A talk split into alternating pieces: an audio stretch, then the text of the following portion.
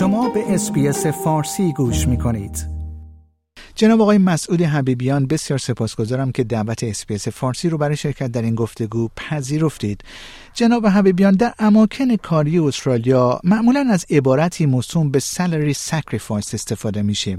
امکان داره در ابتدای گفتگوی امروز بفرمایید اصولا این salary sacrifice چه هستش؟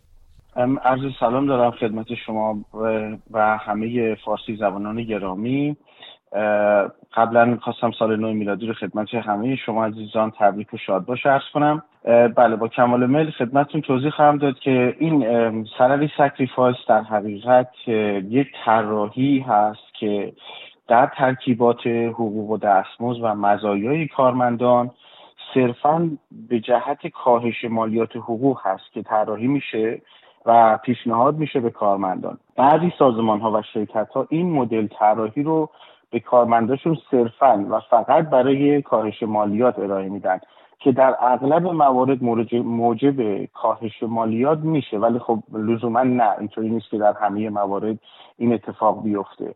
که من در اینجا سعی می‌کنم خدمت دوستان این اصطلاحات و یه مقدار مختصری از مفاهیم رو توضیح بدم که امیدوارم بتونه کمک بکنه. salary sacrifice اصطلاحا سه تا اسم داره که گاهی دوستان این اسامی رو میشنون براشون آشنا باشه. یکی salary sacrificing میگن یا salary packaging میگن اصطلاحا یا اینکه total remuneration packaging هست. این سه تا عنوان هر کدومشون که شنیده بشه تقریبا یک معنی رو میده. و در حقیقت این یک توافقی هم که اشاره کردن یک توافقی هست. یعنی این ترکیبات حقوق دستمزد رو میان کارفرما یک طراحی روش می‌کنه و ما اصطلاحا بهش میگیم توافقی هست که ما بین کارمند با کارفرماست که بر اساس اون کارمند علاقمند هست قبل از کسر مالیات حقوق کمتری رو داشته باشه یعنی اون حقوق ناخالصشون رو کمتر منظور بکنن و در ازای اون مزایای حقوقی به ارزش مشابه اون دریافت بکنن.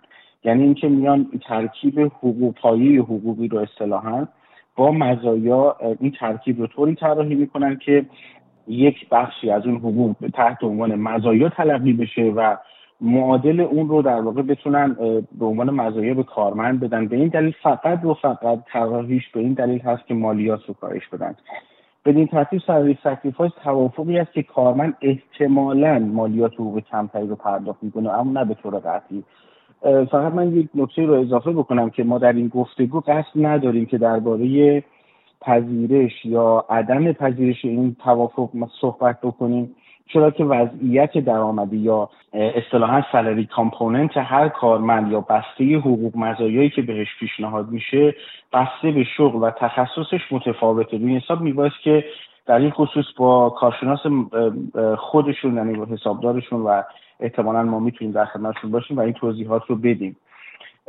من یک کوچولو هم اضافه بکنم که فکر می‌کنم هم یه مقدار همپوشانی داره به سوال دوم شما ولی من به سرعت میرم. که چه مزایایی میشه در این توافق گنجوند؟ یعنی اینکه وقتی میگیم ترکیب حقوق دست حقوق و مزایا یعنی که چی؟ معمولا محدودیتی در نوع در خصوص نوع مزایا وجود نداره.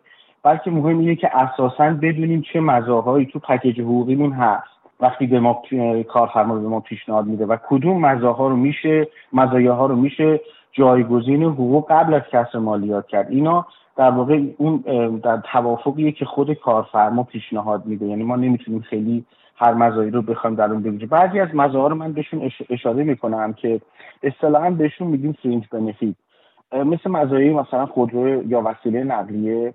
مزایای کالا هست یا مزایای سهام هست که آفر میدن پیشنهاد شیر هستش. و احتمالا پرداخت بعضی از هزینه ها مثل شهریه مدرسه چالکه کارفرما میبایست وقتی که این در واقع مزایا رو پیشنهاد میده که ما به جایی که حقوق یه بخشی از حقوق شما رو بدیم میایم به شما یک مزایا میدیم. مثلا ماشین میدیم یا سهام میدیم یا شهریه بررسی فرزندتون رو میدیم. که در این در این صورت کارفرما میبایست فامیلی تکس فرینج بنفیت تکس رو پرداخت بکنه. بر اساس اون ارزش مشابهی که توی اون مزایا در واقع گنجونده شده. لذا ممکنه از کارمند بخواد که سهمی از اون تکس رو هم تقبل بکنه. اینطوری نیست که صد درصد تکس نداشته باشه. ضمنا یه توافق خوب و موثر که با کارفرما انجام میشه اون کارمند میبایست انجام میشه باید این مزایایی که خدمتتون اشاره کردم به طور کلی و عموما اینها هستش. این نباید شامل اون حقوق اصلی مثل مثلا در واقع مزایای مرخصی شما یا پاداش یا کمیسیون اینایی که قبلا باتون توافق شده بخش اصلی حقوق شما محسوب میشه. اینا نباید بیاد توی این category مزایا طبقه بندی بشه. جناب حبیبیان امکان داره کمی هم درباره مزایای salary sacrifice کردن از منظر صندوق بازنشستگی توضیح بفرمایید لطفا. بله حتما.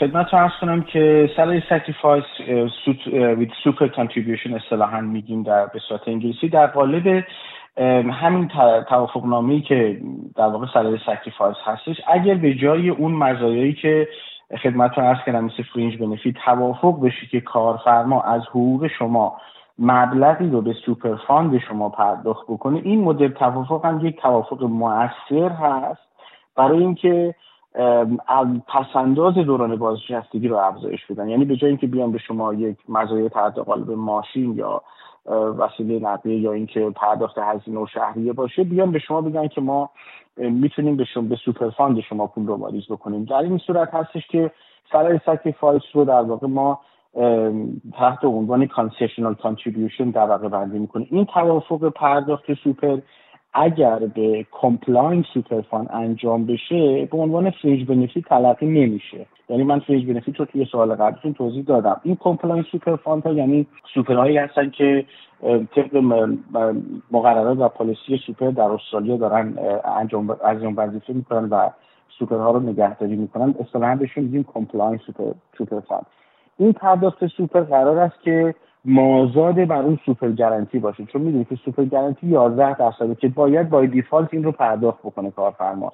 حالا مازاد بر این میاد در واقع این contribution یا این در واقع سهم رو از پول حقوق شما برمیداره و میریزه به حساب سوپر شما. و کارفرما همچنان و الزاما میبایست اون 11 درصد سوپر تضمین شده رو پرداخت بکنه. نکته دیگه هم که در این در واقع بحث super contribution وجود داشت این هزینه هایی که کارفرمای شما بابت این salary package کردن که توضیح دادم خدمتتون انجام میده شما نمی‌تونید این رو از tax تون claim بکنید. این نکته هست که باید مد نظرتون باشه. به این مدل مشارکت در پرداخت سوپر اصطلاحا میگن concessional contribution اینا اصطلاحاتی که هست که شما غالبا به گوشتون می‌خوره ولی ممکنه براتون سوال ایجاد بکنه که این چه فرقی داره. و ضمنا نکته آخری که می‌خوام عرض بکنم یکی به آخر البته این که وقتی که این پول سوپر رو کارفرما از طرف شما پرداخت می‌کنه نرخ مالیاتی که در واقع بر, بر اساس این سوپرش به, به این سوپر شما پرداخت میشه 15 درصد نزد super fund شما خواهد بود. یعنی اینطور نیست که مالیات بهش تعلق نگیره ولی مالیاتش 15 درصده.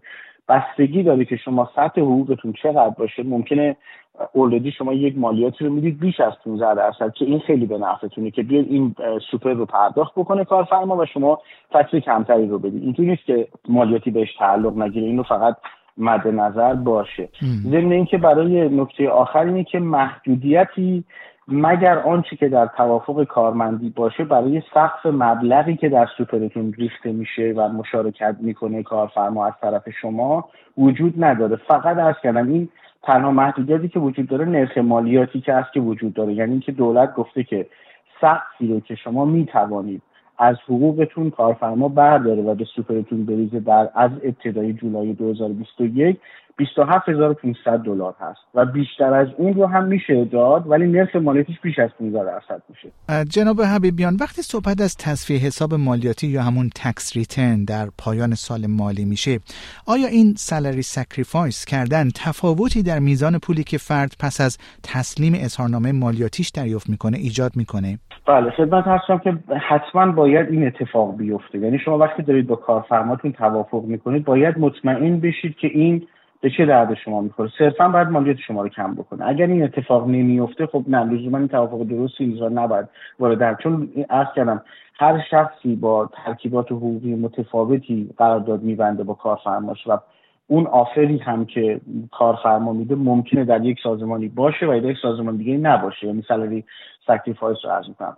به حال این قرار دلیل موجه دیگه وجود نداره غیر از کسر لذا قبل از ورود به چنین توافق میبایست به تبعاتش و سایر جوانبش توجه بشه. که من اینجا دقیقا به معایبش هم اشاره می‌کنم که احتمالا شما با شنیدن مثلا این شش تا موردی که من عرض می‌کنم شما متوجه میشید عیبش چیه.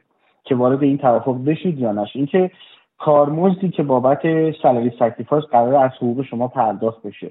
یعنی کارفرما میاد یه کارمزدی رو کم می‌کنه بابت اینکه salary sacrifice رو به شما پیشنهاد آیا قرار این مزایا در صورت وضعیت درآمدی شما یعنی در myGov یا income statement تون یا اصطلاحا payment summary تون منعکس بشه یا خیر چون salary packaging component در PAYG شما نیست. ولی اگر به صورت salary super contribution باشه در حقوق ناخالص شما گنجونده میشه و در tax return شما منعکس خواهد شد.